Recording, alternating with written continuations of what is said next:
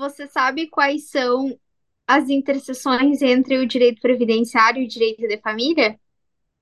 E aí, ouvintes, sabem? Já pararam para pensar? Reconheceram essa voz? Sabem quem é uma das minhas convidadas, né, de hoje? Viemos aqui responder em grande estilo, mais uma vez, repetindo parcerias de sucesso, é, com a Estela Corrêa de Azambuja e Caroline Figueiredo, né, que participaram já aqui do podcast. Nós falamos sobre direito à entrega responsável, então é um tema muito interessante também. No episódio já foi ao ar, se vocês não tiverem conferido, dá uma pausa aí, confere lá também. Mas hoje viemos falar com a Estela, né? Adiantou, se vocês é, não reconheceram a voz dela, a Estela fez essa pergunta, né? Viemos falar sobre um episódio é, que eu acho que é muito interessante e muito necessário também, né? Porque o direito é um sistema, então a gente vai falar um pouquinho sobre essas interseções. Eu acho que é impossível a gente pensar em direito das famílias é, sem pensar em direito previdenciário, em reflexos previdenciários. Inclusive na pós, né, Estela, a gente teve a oportunidade de estudar alguns casos concretos, falar, é, quando falamos de direito sucessório também, quer dizer, é, é um pouco difícil a gente separar, né, o ordenamento jurídico, então, uma vez que a gente estuda um determinado ramo do direito, a gente sabe necessariamente que vai acabar esbarrando em outro, né?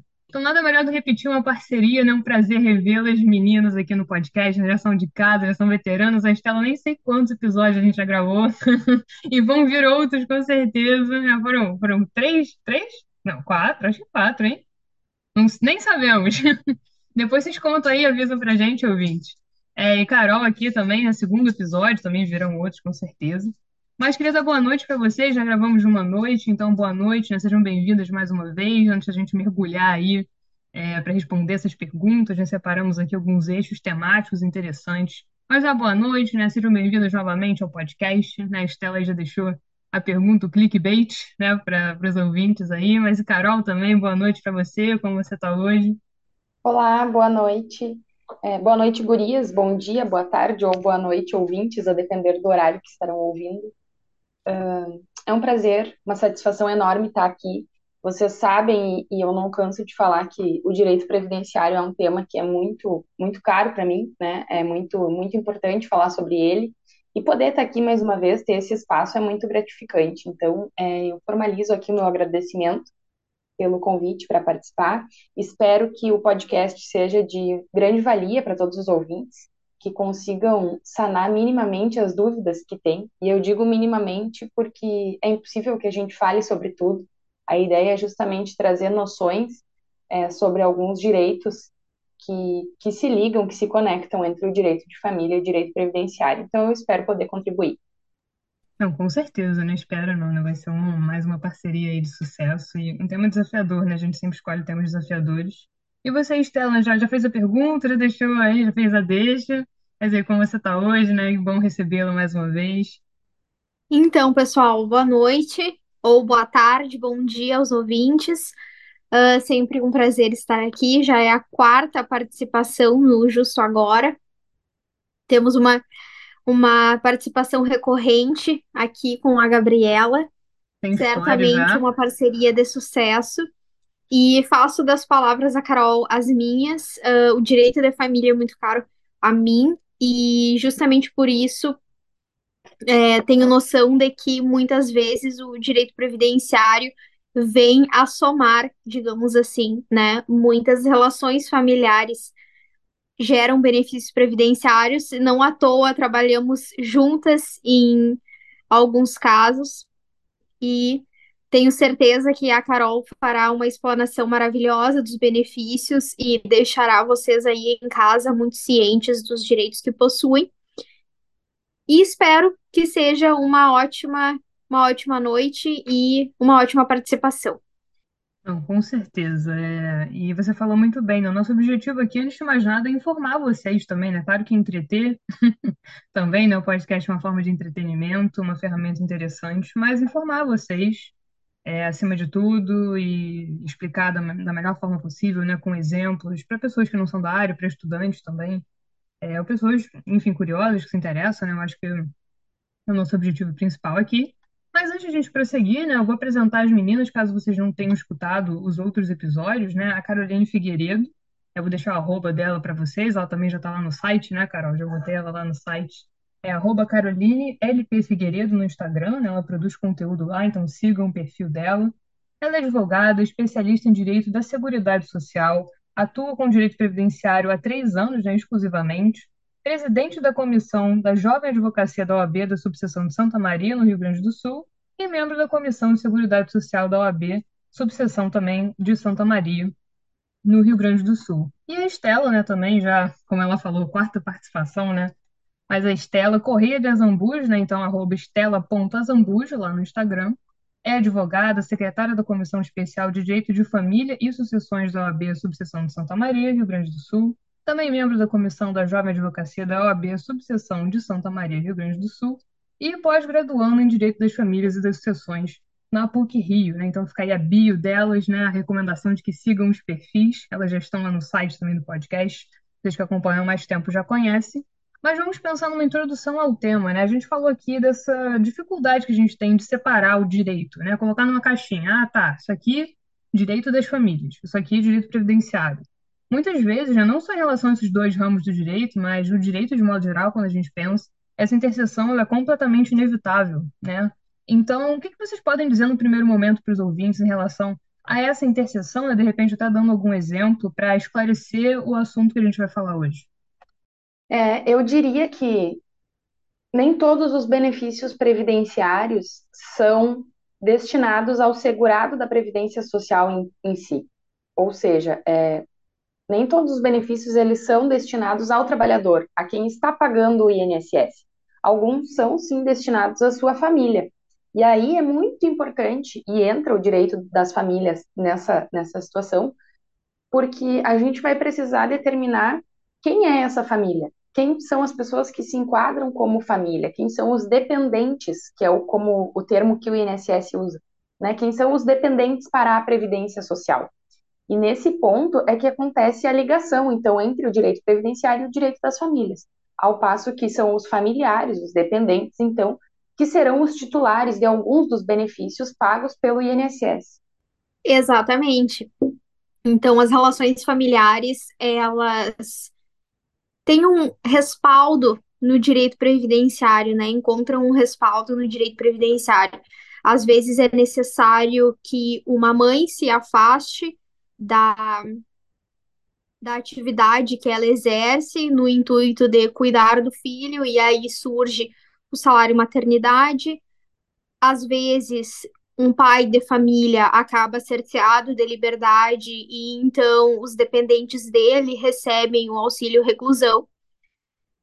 E, por vezes, um segurado da Previdência Social falece e os seus dependentes, já que eram dependentes economicamente, recorrem ao INSS no intuito de pleitear a pensão por morte e manter a subsistência e manter o padrão de vida. Então, o direito previdenciário vem a acrescer o direito de família, e é muito importante nós fazermos este podcast justamente para que as pessoas tenham ciência disso e que busquem os seus direitos na, na esfera previdenciária, acompanhados por um advogado especialista, sempre, de preferência, e e vamos trazendo exemplos, né? Eu acho interessante fazer esse tipo de ilustração, é, porque muitas pessoas não sabem mesmo que essa relação existe, e como a Estela falou, uma ideia de respaldar mesmo, né? Então,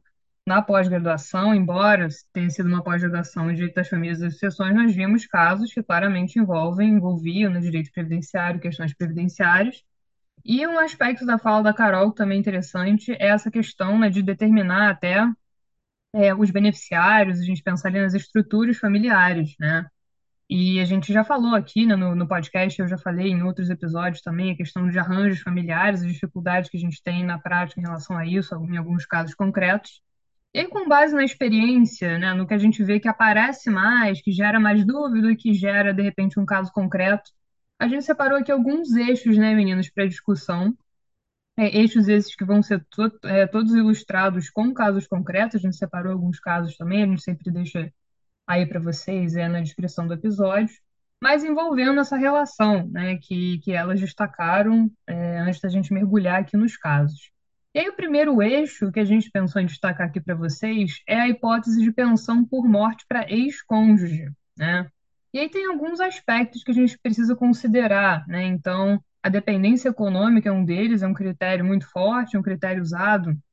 E a gente tem, inclusive, súmula, né? Para quem não sabe o que é súmula, é um entendimento, né? Vou colocar assim em palavras bem coloquiais, mas um entendimento ali é, dos tribunais superiores. Aqui a gente está falando de uma súmula é, do STJ e também vamos falar de um tema do STF, né? Então são questões que chegaram aí aos tribunais superiores.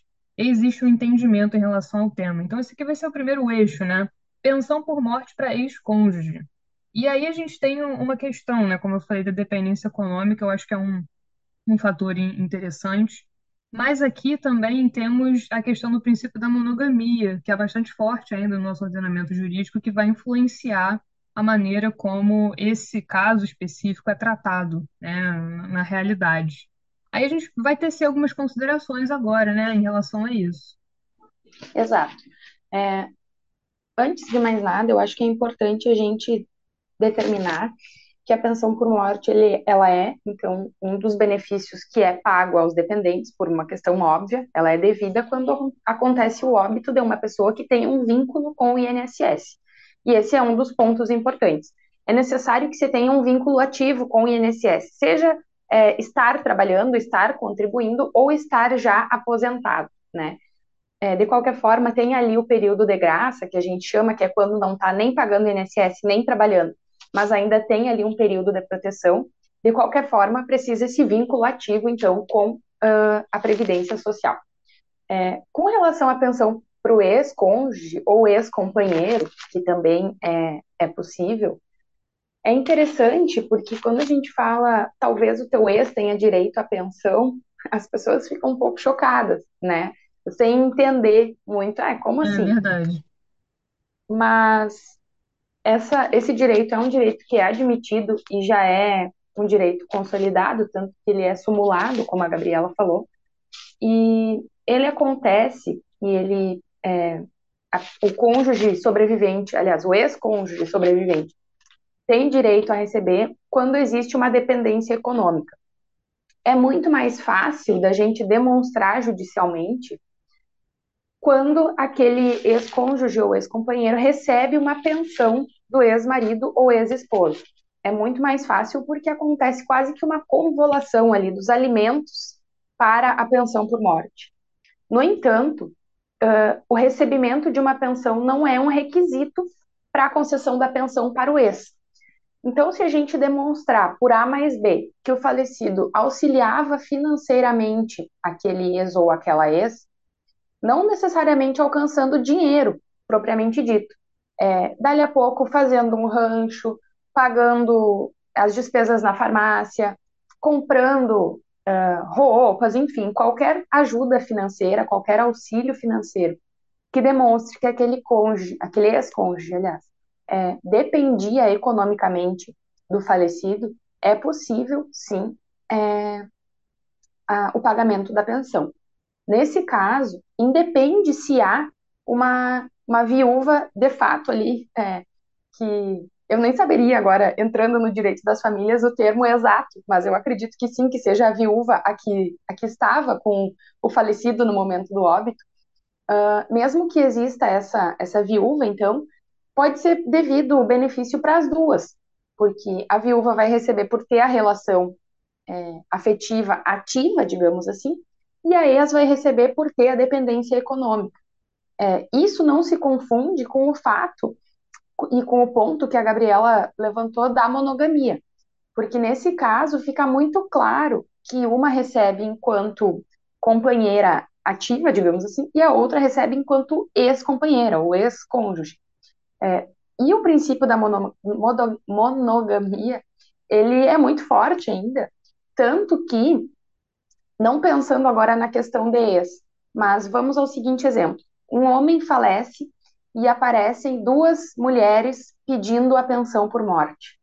Se for verificado que tinha o, é, a união estável com uma delas, não é possível reconhecer com a outra que chegou depois, digamos assim. Então, a que começou a relação depois não vai ter reconhecida sua união estável perante o INSS, porque era quase como um concubinato, né? Essa segunda relação. Então vai ser reconhecida a primeira, e aí a gente tem o tema do STF que diz justamente isso. Uh, quando existe uma pensa, quando existe uma relação, a segunda, que começa depois, não pode ser reconhecida pela existência da primeira, em razão do princípio da monogamia. E mais uma vez, isso não se confunde com o direito da ex, que aí é no caso de uma dependência econômica. Pode ser que seja um pouco confuso e realmente é uma situação assim quase que engraçada, né? Mas é, é tendo claro, tendo claro o princípio da monogamia e a situação de dependência econômica do ex ou da ex, fica mais fácil de entender. É perfeito esse critério, como eu falei, né, da dependência econômica, a gente tem que levar em consideração. E então pode existir realmente uma situação em que haja dois benefícios ali, né? O que não pode, como a Carol falou, é você pensar é, numa pluralidade de uniões estáveis, né? Inclusive, é, quando a gente fala em famílias paralelas, simultâneas, também teve episódio, né, com esse tema. É, a gente sabe que essa configuração múltipla aí é, não, não vai gerar benefícios múltiplos, né? Inclusive, no, no próximo ponto, né, em, o próximo eixo de discussão, ele vai envolver a união estável, né? Então, que também é um desafio a mais, acredito, né? É, quando a gente pensa no aspecto previdenciário, né?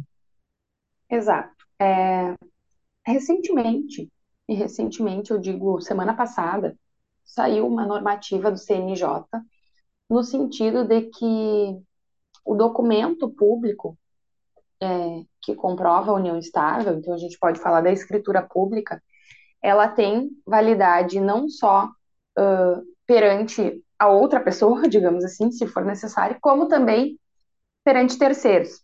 E isso impacta pelo seguinte: atualmente é muito difícil no INSS reconhecer a união estável. Não é necessário, é importante partir do, do, da informação de que não é necessário fazer um reconhecimento de união estável e depois um pedido de pensão por morte, por exemplo. Então, é possível que você faça tudo num processo só. A gente entra com o processo de pedido de pensão por morte, concessão de pensão por morte, e nos autos desse processo, seja o processo administrativo ou judicial, a gente vai demonstrar que aquela união estável existiu de fato. Agora, na prática, nós temos, inclusive, uma cliente em comum, né, eu e a Estela, porque, como ela falou, a gente atua, é, por ser ela familiarista e eu previdenciarista, atuamos de forma conjunta em algumas demandas. E temos uma que, a título de exemplo, é, era uma senhora que tinha a escritura pública de união estável, o que é difícil, porque, para começar, quando as pessoas são mais idosas, geralmente elas são casadas, de, casadas, casadas, e não têm a união estável. É, e outra, que quando é uma situação de união estável, é difícil que as pessoas façam a escritura pública de união estável. Né? Geralmente ela se dá ali pela convivência, ela se dá por razões de fato, né? E aí acaba gerando é, situações de direito. Mas nós temos um caso, então, em que a senhora tinha a escritura pública de união estável, nós juntamos, e a mim, Caroline Figueiredo, é, quando tem uma escritura pública de união estável, não se discute mais nada. Tem a escritura pública, as pessoas manifestaram a vontade, né? Tá tudo ok, digamos assim. No entanto, o INSS negou a pensão dela, é, por entender que não ficou demonstrada a união estável, sendo que além da escritura pública nós tínhamos certidões de nascimento dos filhos havidos em comum, é, tinham outros documentos comprovando. E na via judicial, é, eu imaginei que o juiz veria a escritura pública e de pronto diria: não, está reconhecida a união estável, é devida à pensão. Qual foi a minha surpresa quando ele ainda pediu para ouvir testemunhas que comprovassem a união estável? É, então, conseguimos uh, mostrar, então, agora que, que de fato a, a união estável ela aconteceu, mas são dificuldades que a gente tem na hora de comprovar, porque mesmo com a escritura pública, o INSS não reconhece. Mesmo com a escritura pública, às vezes o judiciário não reconhece. E aí tem uma questão importante que é: podem ser ouvidas testemunhas no INSS, muitas pessoas nem, nem sabem dessa informação, e é muito raro que o INSS ouça testemunhas, é, mas podem ser ouvidas testemunhas, no entanto, precisam dois documentos. É, precisa o início de prova material que se constitui então em dois documentos, para comprovar essa união, e aí sim o INSS poderia ouvir as testemunhas. Mas, existindo então a escritura pública, a mim parece que, que não, não existem outros documentos que possam ser apresentados e que sejam mais fortes do que a escritura, né? No entanto, ainda assim, é difícil a gente reconhecer no caso da união estável, o que não acontece com o casamento, porque apresentando a certidão de casamento está concedida a pensão. Então, óbvio que, que existem alguns fatos a serem analisados ali em cada caso, mas assim, o que eu quero dizer é que com uma certidão de casamento é muito mais fácil reconhecer do que com uma escritura pública. Dizendo isso, eu não quero influenciar as pessoas a saírem enlouquecidas fazendo, então, é, casando em função disso, né? Não, a ideia não é essa. O direito ele existe também para as companheiras, mas pode ser, a depender do servidor do INSS que pega, a depender do juiz, pode ser um grande desafio reconhecer a união estável para fins de concessão de pensão por morte.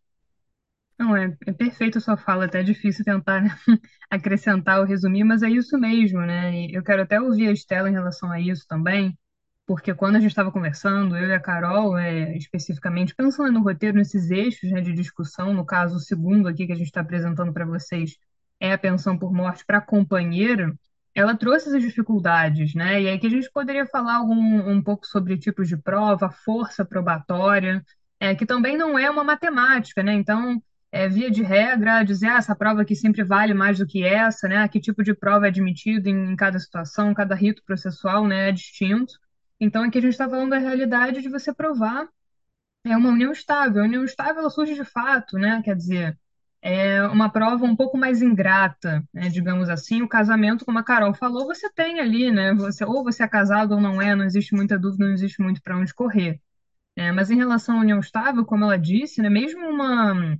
Quando você tem uma escritura pública, né? Ali um documento é uma prova documental muito forte, né? Pode ser que ainda assim você enfrente dificuldades. Então, a própria concessão da pensão é, para uma companheira, um companheiro, né, o que quer que seja, é, apresenta dificuldades. Né? A União Estável ela traz junto é, de si, né, enquanto instituto, é, dificuldades práticas relativas à prova especificamente, né?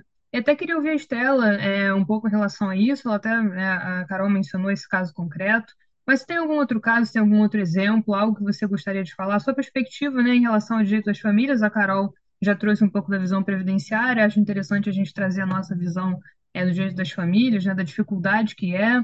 É, mas é, precisa de foto, tem que arrolar testemunha, não baixa escritura, às vezes não tem escritura, às vezes você tem que reconhecer a união estável para dissolver, às vezes é um reconhecimento pós-mortem, quer dizer, após a morte né, de, de um dos companheiros, os casos variam muito, né? Então, é como eu falei, não, não tem uma matemática, uma receita, mas aí queria te ouvir, Estela, em relação a esse ponto, esse ponto especificamente, né? Esse ponto, esse segundo eixo temático aqui, né? Que seria essa pensão por morte para um companheiro ou companheira. Então, uh, em acréscimo à fala da Carol, uh, também recordo que na própria certidão de óbito do falecido constava que quem declarou o óbito era a companheira dele, fulana de tal né, a requerente do benefício do INSS posteriormente. Então, me parece que tanto o INSS quanto o juízo, ao designar uma audiência de instrução para ouvir testemunhas, foi um tanto quanto desarrazoado, né? Não era necessário chegar a tal ponto para conceder meramente uma pensão por morte. Mas essa é a questão do judiciário e essa é também a minha questão, às vezes, em relação à união estável, porque tudo bem, é uma relação de fato, e justamente por ela ser uma relação menos formal do que o casamento, ela vem muito menos disciplinada no Código Civil. Salvo engano, nós temos cinco ou seis artigos cinco ou seis artigos que disciplinam a união estável no Código Civil, ao passo que existem talvez mais de 100 artigos que disciplinem o casamento. Talvez se o legislador tivesse optado por apontar muito mais artigos, a união que decorre dos fatos ela acabasse formalizada demais, né? Porém, com essa escassez de artigos, por vezes acaba que é extremamente difícil tu fazer a prova. E lembrando que, como a união estável é caracterizada, é reconhecida a união estável entre pessoas de, se de sexos distintos ou de mesmo sexo, configurada na convivência pública, contínua e duradoura, estabelecida com o objetivo da constituição da família. Uh, não é necessária coabitação, não é necessário o desejo mútuo de ter filhos por constituição de família, não quer dizer que as pessoas queiram ter filhos conjuntamente, elas podem ser uma família como casal apenas, e ter uma escritura pública, ela ajuda muito, porém ela não faz uma lei para a sociedade como faz o casamento, né? É um peso diferente, eu acho, né? Exatamente. Embora Exatamente. você tenha um documento, é, é curioso pensar nisso, né? Eu acho que sai muito disso que você falou, a raiz ali da união estável, né? Talvez essa, o motivo de existirem poucos artigos seja justamente esse, né? Essa liberdade é, que o legislador conferiu, mas que por vezes, né? É, o direito, a gente não sabe exatamente como as coisas vão acontecer, como dá para acertar, entre aspas, né? Então, você tem ali um documento, tem uma força probatória, sim, isso é inequívoco, né? Isso existe de fato mas não podemos concluir que automaticamente aquilo ali vai gerar, por exemplo, um benefício é, previdenciário, é, como a Carol trouxe, então você pode barrar numa dificuldade, né? E aí, e, e em várias outras também, né, que a gente está pegando um caso concreto, é, mas existem outras dificuldades também, né, em relação à, união estável, mas até pensando na sua fala, Estela, pensando na, na é, pluralidade das entidades familiares, né, você fala aí entre, é, de, de união estável é, entre pessoas do mesmo sexo, é, e o terceiro eixo que a gente escolheu para trazer aqui para os ouvintes, né, depois de a gente concluir né, essa segunda parte, essa é a Carol, se você e a Carol quiserem acrescentar alguma coisa também, mas é o, o eixo da família homoafetiva, né? Então, nós separamos é, também esse ponto aqui para discussão, é, para explicar para vocês como é que funciona o recebimento de benefícios, é, a concessão de uma pensão, por exemplo, e aí a gente também vai trazer alguns casos concretos né, para ilustrar mas eu acho que ficou claro, né, para os ouvintes essa dificuldade que a gente tem. Vocês obs podem observar que os dois primeiros eixos, os dois primeiros casos, né, a razão de ser, né, basicamente a mesma, né, o que acontece ali na situação, de fato é, é a mesma coisa, mas que por causa da união estável, por causa das dificuldades aí no aspecto probatório, o resultado às vezes é mais difícil, né, ele vem com, com uma dificuldade maior, né? Claro, e complementando essa questão, talvez o ouvinte esteja se perguntando assim, é, por que não ouvir testemunhas, né? Se é isso que, pegando esse, esse caso meu e da Estela, se é isso que o juízo quer, então faça. Eu sou desse, eu sou dessa, desse pensamento. Tudo que for fazer para facilitar a vida do meu cliente, se for uh, facilitar a concessão do benefício, eu topo fazer.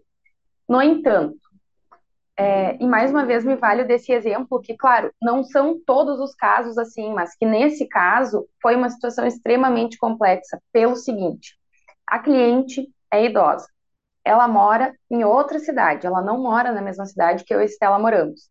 As testemunhas eram de lá. Para ouvir as testemunhas, o juiz não marcou uma audiência, porque era ali no período da pandemia e tal. Então, ele pediu para que nós, enquanto procuradoras, coletássemos o depoimento das, das testemunhas, juntássemos, é, digitássemos ali, o, o, reduzíssemos a termo o depoimento delas, elas assinaram, reconheceram firma, e esses documentos, né, as declarações delas foram juntadas aos autos. E aí, é, como não são daqui, como são pessoas mais uh, idosas, enfim, eu achei melhor fazer uma ligação até na época do que uma chamada de vídeo. Achei que uma ligação seria mais tranquilo para eles. E as perguntas vieram uh, prontas do juízo. Então, e nesse caso, uma observação também, a morte, ela foi um tanto quanto trágica, digamos assim. Não foi uma questão de doença, foi uma morte muito repentina. E aí eu perguntando para a viúva, né? É, como foi? O que aconteceu? Ou seja, eu questionei detalhes que fizeram ela reviver todo um trauma que ela teve. E além do trauma que ela teve de perder o marido de forma, o companheiro, de forma repentina, ela teve direito negado no INSS e ela estava encontrando ali uma barreira no poder judiciário, né? Eu achei engraçado que uma das perguntas que o juízo fez foi: o casal comportava-se, né, como um casal, a sociedade conhecia eles como um casal. E quando eu perguntei isso para uma testemunha, ele me disse: "Doutor, eles eram casados". Porque eles viviam de fato como se fosse para as pessoas é muito simples. Parece que se para o juízo fosse tão simples quanto é para as pessoas, facilitaria muito. Porque é, no início das ligações eu já avisava: olha, eu vou fazer umas perguntas que podem te parecer estranhas, mas foi o juízo que fez, então eu preciso te repassar. E de fato, conversando com eles, assim, eu percebia que não, não me parecia necessário tudo aquilo, né? Então, assim, claro que são situações que não são todos os casos que são assim. Em alguns casos vai ser muito simples ouvir testemunha, é melhor que você ouça, e, enfim. Mas é, as questões individuais das pessoas, elas precisam ser analisadas e precisam ser respeitadas, porque eu me senti desrespeitando aquela viúva, fazendo as perguntas que o juízo me, me mandou fazer. Uh, eu vou aproveitar a oportunidade e fazer um adendo. Mais cedo, a Carol disse que o objetivo dela não era incentivar as pessoas a saírem deste episódio e casarem. Porém, eu vou fazer este apelo. Eu acho que esse caso é a prova de que é muito mais interessante tu ter um casamento constituído do que uma união estável. Uh, tanto para fins de dissolução ou divórcio, quanto para fins previdenciários. Porque uh, no momento que tu casa, tu tem um marco inicial, e se tu quer se divorciar, hoje em dia, com a ampla receptividade do divórcio liminar, é muito mais fácil. Uh, tu, mulher, sente que já não há mais afeto entre vocês, sente que o projeto vital de vocês já não existe e quer o divórcio, porém o marido diz que não te considerar o divórcio. Hoje em dia, tu procura um advogado especialista em direito das famílias, ele protocola um pedido de divórcio com uma tutela de evidência e no momento que o juiz recebe o teu pedido, ele decreta o teu divórcio e tu põe fim a essa entidade familiar. Tu discutirá posteriormente somente a partilha de bens. Uh, se tu falece, no momento em que ocorre esse falecimento, e a depender do regime de bens, tu é automaticamente então, tu não, precisa, tu não precisará sequer discutir se há uma união estável e se, portanto, tu é herdeira. Tu já é automaticamente herdeira, basta tu apresentar a certidão de casamento. Então, me parece que é muito mais vantajoso tu casar do que tu ter meramente uma união estável, né? Porque nem que tu tenha escritura pública, e que a escritura pública seja um documento de fé pública, tu consegue atribuir os mesmos efeitos de uma certidão de casamento. E como é o eixo do episódio, parece que a aceitação do INSS é muito maior em relação ao casamento do que a união estável. É, e se tu tens uma união estável, tu pode converter a união estável em casamento, né? Inclusive, a lei prevê a facilitação da conversão da união estável em casamento. E muito embora boa parte dos doutrinadores façam uso dessa disposição legal no intuito de dizer que uh, a lei, ao dizer isso, confere uma diferença entre a união estável e o casamento, e aí outros doutrinadores venham a dizer que, na verdade, não há diferença nenhuma, na prática nós sabemos que há uma diferença tremenda, né? As instituições veem uma diferença tremenda, atribuem uma diferença tremenda a uma entidade familiar e a outra. Então, me parece que, para todos os fins, o casamento facilita a vida das pessoas na vida e na morte. E por isso eu sugiro que as pessoas busquem converter as suas uniões estáveis em casamento ou uh, casem-se de fato, né? Uh, procurem um advogado se o regime de bens que a lei prevê, que é o regime da comunhão parcial, não te contenta, busque e faça um pacto antinupcial, né? Se tu já é casado e não está contente com o teu regime, faça um pacto pós-nupcial, enfim. Há inúmeras possibilidades, mas case-se, porque é um facilitador gigantesco. Fica e em relação é, em relação à questão da família homoafetiva, uh, informamos aqui que hoje em dia não existe diferença nenhuma entre casais homossexuais ou heterossexuais para fins de casamento ou união estável. Também as entidades acolhem ambos os tipos de família. Não há negativas de benefício previdenciário em razão do casal ser homoafetivo e não heteroafetivo. Então, não se preocupem em relação a isso. É, isso é uma É excelente aí. notícia também, né? Sim, e é importante falar isso, que existe a possibilidade de recebimento de todos os benefícios, independentemente de ser um casal heterossexual ou homossexual. A família ser homoafetiva não impacta negativamente na concessão dos benefícios, o que é muito importante. A gente tem sim a mesma dificuldade que a gente falava anteriormente com relação à união estável e ao casamento. Isso sim, mas não por ser uma família homoafetiva, e sim pela dificuldade da é, comprovação, digamos assim, da união estável. Embora, no meu ponto de vista, esteja mais do que comprovado em alguns casos, mas é, temos então essa dificuldade.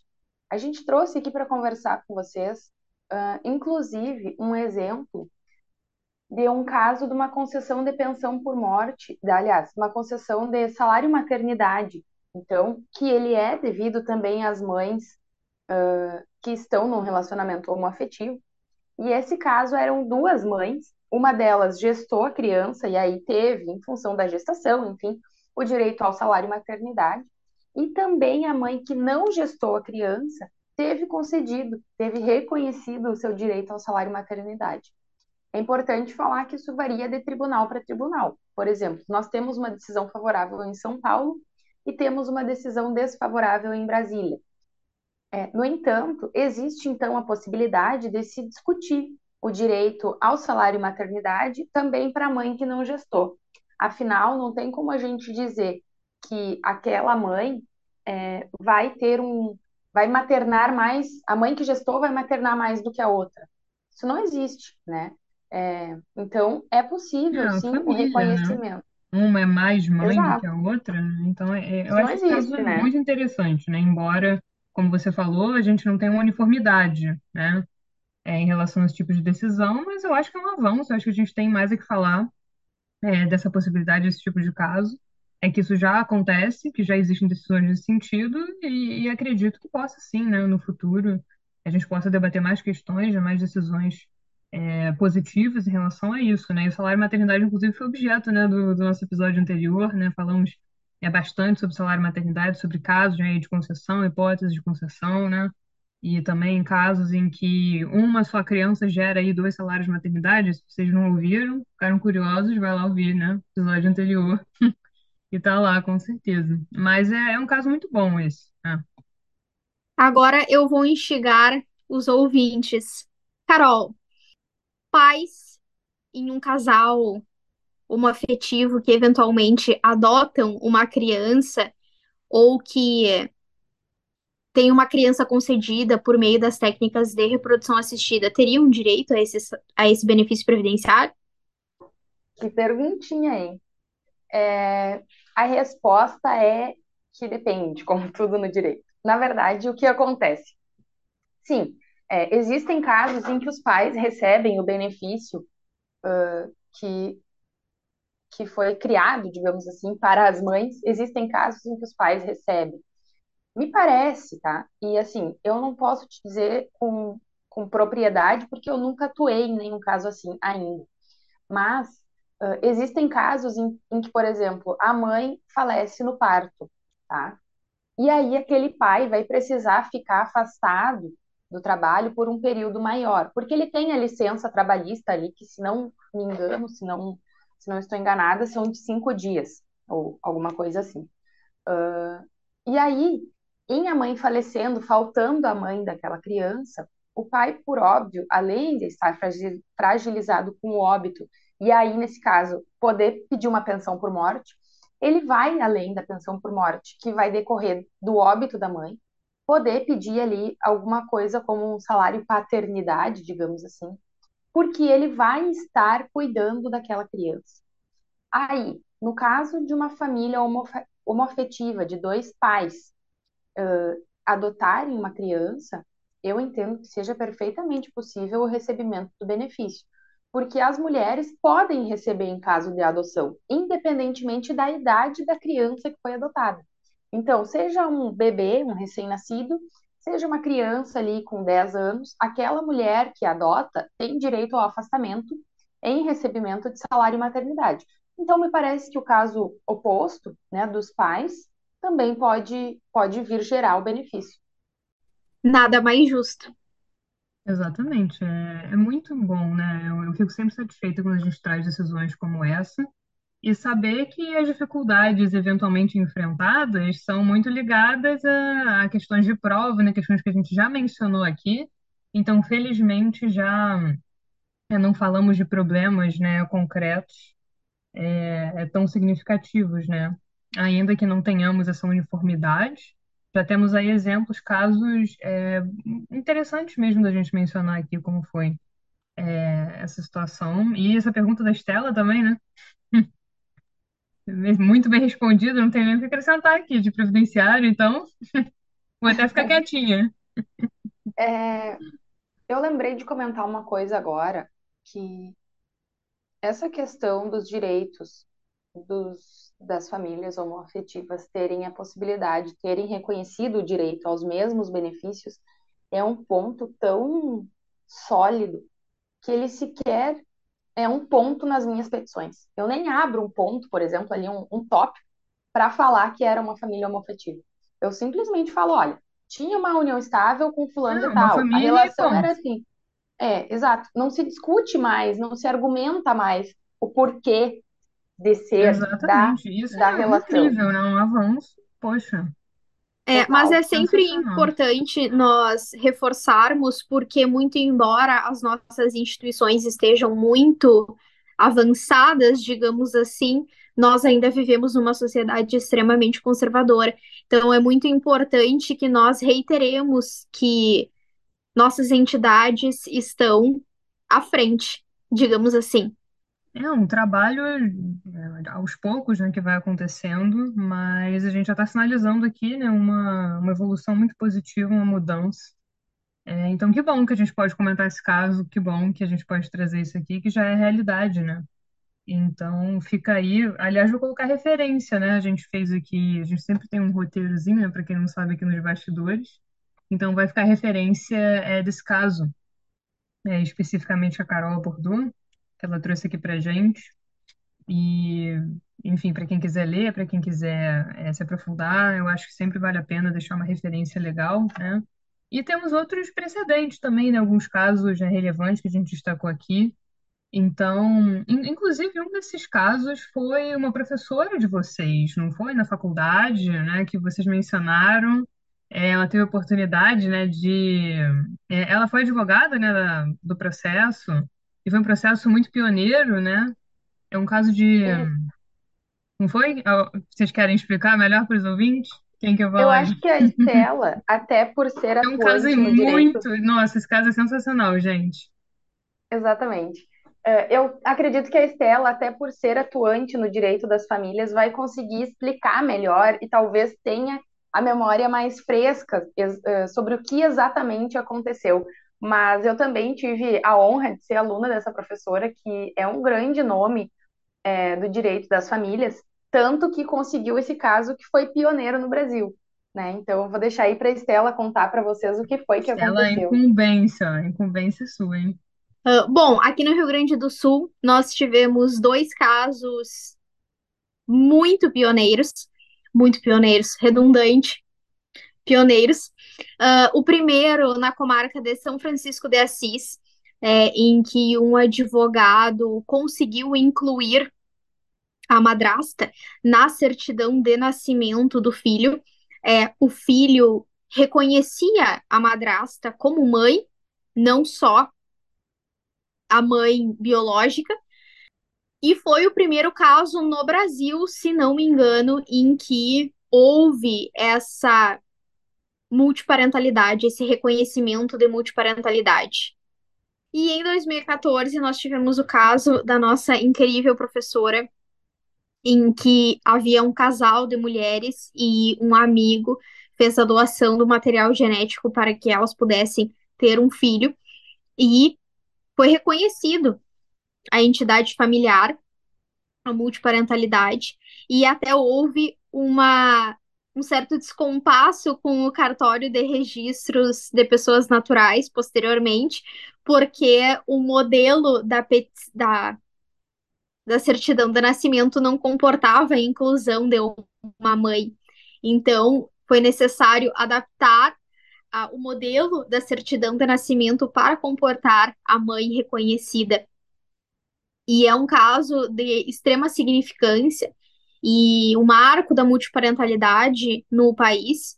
E é importante informar que estamos muito avançados, reiterar que estamos muito avançados nesse sentido, né? E que talvez tenhamos desdobramentos complexos no direito das sucessões, mas para o direito previdenciário é, essa entidade multifamília é um tanto quanto mais simples, né? E aí eu deixo a palavra à Carol. É, eu acho interessante de falar que essas decisões que a Estela mencionou, elas foram no âmbito da justiça estadual. É, quando a gente fala de direito previdenciário, nós falamos de uma autarquia federal, que é o INSS. Então, a gente tem a competência da Justiça Federal. Ainda assim, o TRF4 da nossa região aqui, que engloba Rio Grande do Sul, Santa Catarina e Paraná, ele é um tribunal de vanguarda. É, nós temos decisões avançadíssimas com relação aos tribunais das outras regiões. Né? Eu tenho amigas, colegas e amigas previdenciaristas de outras regiões que sempre brincam: ah, quando eu quero uma decisão para um caso meio bruxo, assim, eu procuro no TRF4, porque lá tem. Aqui a gente consegue realmente demonstrar essas situações que não são tão corriqueiras e elas são mais aceitas, né? Então a gente realmente tem um, um tribunal aqui mais à frente, digamos assim, mais avançado nesse sentido de decisões favoráveis e de reconhecer situações que as pessoas não estão acostumadas, talvez, né? E eu digo isso não só pensando no, no caso das relações homoafetivas, mas assim, de, de ser inovador, de termos decisões diferentes e inovadoras com relação aos outros tribunais do país. Isso é verdade absoluta, né? Porque quando a gente estava estudando na pós, aparecia um caso assim, é, poxa, um reconhecimento de direitos, é, multiparentalidade, novas entidades familiares. Você vê, ah, é do Sul, né? Você nem procura, né? são casos bastante inovadores mesmo, né? A gente até brinca na faculdade, ah, só pode ser é, do Sul. E que bom, que bom que a gente tem esse, esses tipos de caso, que bom que a gente tem esse tipo de precedente. É, que bom que vocês tiveram a oportunidade, né, também de ter aula com essa professora, um caso pioneiro, né? E como a Estela falou, eu acho que a gente ainda vai enfrentar muitas dificuldades quando a gente pensa nesse tema, né? Inclusive teve um episódio sobre multiparentalidade que eu gravei aqui no podcast, é, com a Fernanda Haddad, né, também convidada aqui, é, já tem sua cadeira aqui também no, no podcast. E um dos pontos que a gente abordou foi essa dificuldade mesmo do ponto de vista sucessório, né? A gente estava falando ali de direito a sucessões, mas como isso vai ficar, né? É algo, entre aspas, que nem é tão novo assim, né? Mas tem se falado muito mais atualmente. Então, pensando em reconhecimento de direitos. E eu acho que uma mensagem que fica, né, pelo menos da minha parte, né, de tudo que foi dito aqui, né, desses eixos, a gente falando de pensão, falando de diferença entre casamento, união estável, de, é, das entidades familiares, da família homoafetiva, esses casos vanguardistas, né, que sinalizam a importância do direito e como é legal a gente ver isso na prática, você pegar um caso, poxa, olha que interessante, né, as pessoas estavam buscando isso, o direito conseguiu, poxa, bater o martelo ali e acolhê-las, né, os anseios delas, então, deixar mais uma vez essa mensagem para vocês, né, é, em relação a tudo que a gente fala aqui, do ponto de vista teórico, é, e, com e, claro, ilustrando com esses casos concretos, a gente pensa sempre nas pessoas, nas necessidades, e o direito está aqui para atender também isso, né? Então, a gente pensa muito em criança, adolescente, né? Quando a gente pensa em direito das famílias, é, em questões previdenciárias também, né? Quando envolvem o direito das famílias. Então, são pessoas, né? É, quando você fala com pensão, a gente pensa num, num viúvo, né? Uma pessoa que perdeu ali um ente querido. Então, como é que o direito pode tutelar isso da melhor maneira possível, né? E claro, a gente vai ter dificuldade, nem tudo são flores, não existe é, uma uniformidade, né, do ponto de vista decisório, e muitas vezes uma, um tipo de prova vai funcionar para um caso, não vai funcionar para o outro, mas a gente tem, né, aqui boas decisões, né, para ressaltar é, bons avanços. É, acredito que a gente está progredindo, né? Claro que nada é automático, nada é tão simples assim, mas fica essa mensagem, né, de instruir as pessoas, de informar as pessoas, é para que o direito consiga atendê-las da melhor forma possível, para que elas saibam, né, como é que acontece na prática, quais são as eventuais dificuldades, é, para que a gente possa hum, demonstrar mesmo, né, como, como é que é essa relação uma relação, né, entre o direito das famílias e o direito previdenciário, uma relação bastante é, significativa, bastante, né, não dá realmente para separar um do outro. E vira e mexe tem um caso, né, que envolve é, as duas questões, né, enfim, os ramos aí do direito. Mas eu fico satisfeita quando eu vejo esses casos que vocês sugeriram, né, quando a gente pesquisou os casos para os ouvintes, eu acho que é sempre positivo, acho que um saldo positivo, né? Eu espero que sim, e eu tomo a liberdade de pedir para os ouvintes nos enviarem sugestões, é, de temas, enviarem as dúvidas, porque a gente trabalha com isso diariamente, ainda assim tem alguns casos que são absolutamente inovadores, como o do nosso outro episódio, né, com relação ao salário maternidade na entrega responsável à adoção. No entanto, algumas coisas é, não são tão corriqueiras já, e não que a gente não preste atenção nelas, mas que para nós elas são comuns. É, afinal, eu trabalho com o direito previdenciário todos os dias, vocês trabalham com o direito das famílias todos os dias. Cada caso é um caso, mas a gente já conhece aquilo e já está familiarizado com as circunstâncias. E aí, talvez surjam, surjam dúvidas para os ouvintes que, para nós, é, parecem respostas óbvias, mas que, para quem não está familiarizado com aquele assunto, pode ser uma grande dúvida. E aí eu acho que é importante também dizer que nós estamos todos aqui para aprender. Não existe pergunta, não existe dúvida que seja idiota, né? Não existe é, essa, essa ideia, não existe essa história aqui. Nós estamos aqui para acrescentar e nós estamos aqui para aprender.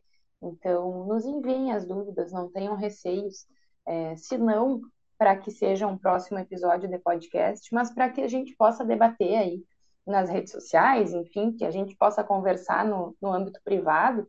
É, e aí eu já me coloco também à disposição para que, se surgir alguma dúvida, que me procurem para que a gente converse e possa debater, porque tenham a certeza de que é assim que a gente cresce, tanto quem pergunta quanto quem responde. Exatamente. né? Sugestão de episódio já pode a, a dobradinha aqui, né? Estela, Carol. É, então é só sugerir tema, a gente já vai, já marca, já grava para vocês. É sempre um prazer, né? Trazer esses assuntos e discutir com profundidade. É, e eu aproveito, ah, e faço até um comentário a partir do apelo da Carol, no sentido de que não desistam, muito embora o direito não seja reconhecido em um primeiro momento, ah, por se tratar de um caso inovador, aos poucos esses casos se tornam tantos que os tribunais acabam compelindo, compelidos, acabam compelidos a começar a reconhecer os direitos. Então, talvez há 30 anos atrás fosse inconcebível um casamento homoafetivo ou uma união estável homoafetiva. Hoje em dia é algo amplamente aceito. É, talvez há 30 anos atrás fosse inconcebível a multiparentalidade e hoje em dia é amplamente discutido e levado ao Poder Judiciário, reconhecidas essas entidades multifamiliares. Quem sabe tu tenhas um caso que talvez nesse primeiro momento não seja julgado procedente perante a Justiça Federal ou perante a Justiça Estadual, mas abrirá portas para muitos outros no futuro, né? Hoje em dia nós temos uma decisão do STF que entende que é inviável o reconhecimento de múltiplas uniões estáveis ou de múltiplos casamentos em razão de um princípio da monogamia. Mas nós sabemos que existem casais múltiplos por aí, né? Uh, pessoas em múltiplas relações amorosas, afetivas, e que talvez daqui 50 anos nós olhemos para trás e pensemos, poxa vida, o quão retrógrados éramos. Então, não desistam dos seus direitos, levem à tona. É, o nosso trabalho enquanto advogados é um trabalho de formiga, né? Nós fazemos uma, um trabalho de meio, não é um trabalho de fim. Mas estamos aqui é, prontos e dispostos a levarem as demandas de vocês ao Poder Judiciário, se necessário. Perfeito, né? Eu nem tenho falar, não tenho muito o que falar. Mas a Estela tem toda a razão, porque esses casos, como ela disse, um, um caso, de repente, alguma coisa que hoje é corriqueira, é, você imagina como foi para colocar na cabeça das pessoas o conceito de união estável, né? Lá nos primórdios, né? Multiparentalidade, que ninguém sabia o que que era. É, então, o direito ele vai progredindo. Então, se o seu caso é inovador, ele pode ser um precedente, é, ele pode chegar aí aos tribunais superiores, quem sabe, né? E ser estudado, de repente virar até um tema aqui de podcast, né? E é assim que o direito, assim que a sociedade evolui, que o direito se constrói, né? Senão vai ficar tudo na mesmice para sempre, né? E aí essa é a graça também do direito para gente, é fazer as perguntas e ter as dúvidas, né? Eu acredito. E vermos essas mudanças, né? Assim, diariamente. Claro, e também, é, se hoje existe essa dificuldade enorme no reconhecimento dos direitos às companheiras, Putz, imagina como foi lá no começo, quando se começou a falar sobre é, a união estável. Foi difícil, né? Foi, eu imagino que tenha sido muito difícil. É, mas a mudança tem que começar de algum lugar. E as mudanças que nós temos hoje e que já são corriqueiras, elas só são assim porque alguém lá no começo é, tentou muito, né? Tentou, errou, continuou tentando. Então, não se ficando, deixando já um recado final, não se abaixem diante das situações difíceis, né?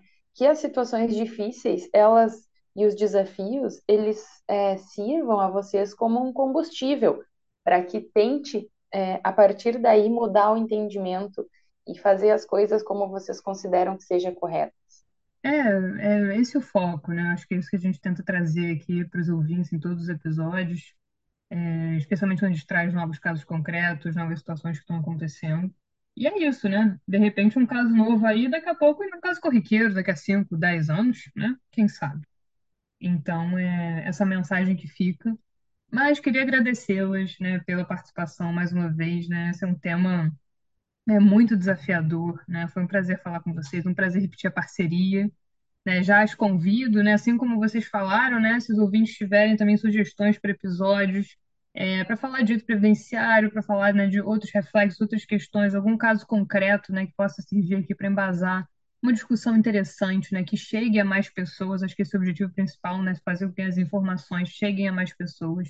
Né? Então, entrem em contato com a gente, né, estamos aí, o podcast está nas redes sociais, né, sigam é o perfil no Instagram, e se inscrevam no canal no YouTube, né, ativa sininho, as notificações, deixe seu like, né, compartilhe. Agradeço as meninas pela parceria, né, por mais um episódio. É, e acho que fica essa mensagem, uma mensagem positiva. É, vou deixar as referências, né, o perfil das meninas também, para quem quiser seguir, acompanhar é, o trabalho delas também. E é isso, deixa o espaço aí para vocês, meninos, para reflexão final, né? Aí do temas que a Carol, né, já, já refletiu e já falou. É isso, né? Não, não tem muito mais o que falar, né? Acho que já é, trouxemos bastantes é, aspectos, casos aqui. Mas deixo espaço para vocês, se quiserem fazer alguma recomendação final, é, divulgarem alguma coisa, enfim, né? A- Agradeço mais uma vez e já aguardo os próximos, hein? É, eu agradeço pelo convite, né? Reforço aí o agradecimento. É sempre uma alegria conversar com vocês, sobretudo justamente por esse ponto que eu acabei de mencionar, no sentido de que é assim que a gente aprende, é com essa troca que a gente cresce, né? Então, para mim é muito bom poder estar aqui conversando com vocês e aprendendo com vocês. É, eu espero que, que a gente tenha mais desafios aí para conversar com o pessoal, né? Que, que surjam novos temas que nos instiguem a, a conversar. E, enfim, estou à disposição se surgir alguma dúvida sobre algum tema específico, algum benefício que a gente falou. É, podem me procurar que a gente converse e dali a pouco já surge um tema para um novo episódio. Um abraço. É isso aí. Então, ah, simplesmente agradeço pelo convite. Eu ia ser uma figura meramente ilustrativa no episódio de hoje e no Ah, fim acabei isso. com uma contribuição Isso foi ela que gigantesca. disse, hein? Hein? Foi ela que inventou isso. Mas ah, agradeço a oportunidade, é sempre um prazer falar sobre direito de família e principalmente sobre as, interso- as interseções do direito de família com outras áreas. E é, espero que o podcast seja tão proveitoso aos ouvintes quanto foi para nós na noite de hoje. Então, obrigada e até breve. Maravilha, então um beijo para vocês, beijo grande, meninos, ouvintes também, né? Não se esqueçam de seguirem o podcast, divulgar, dá cinco estrelas no Spotify, que eu descobri que pode dar recentemente. Então, né, fica aí, eh, se vocês gostam, né, curtem o, o podcast, né, os conteúdos aqui, as informações, né, enfim, é, sempre ajuda na divulgação. E nos vemos no próximo episódio. Deixem aí suas recomendações de temas para os meninos voltarem aqui, tá bom? Meninas, beijo, tchau, até a próxima.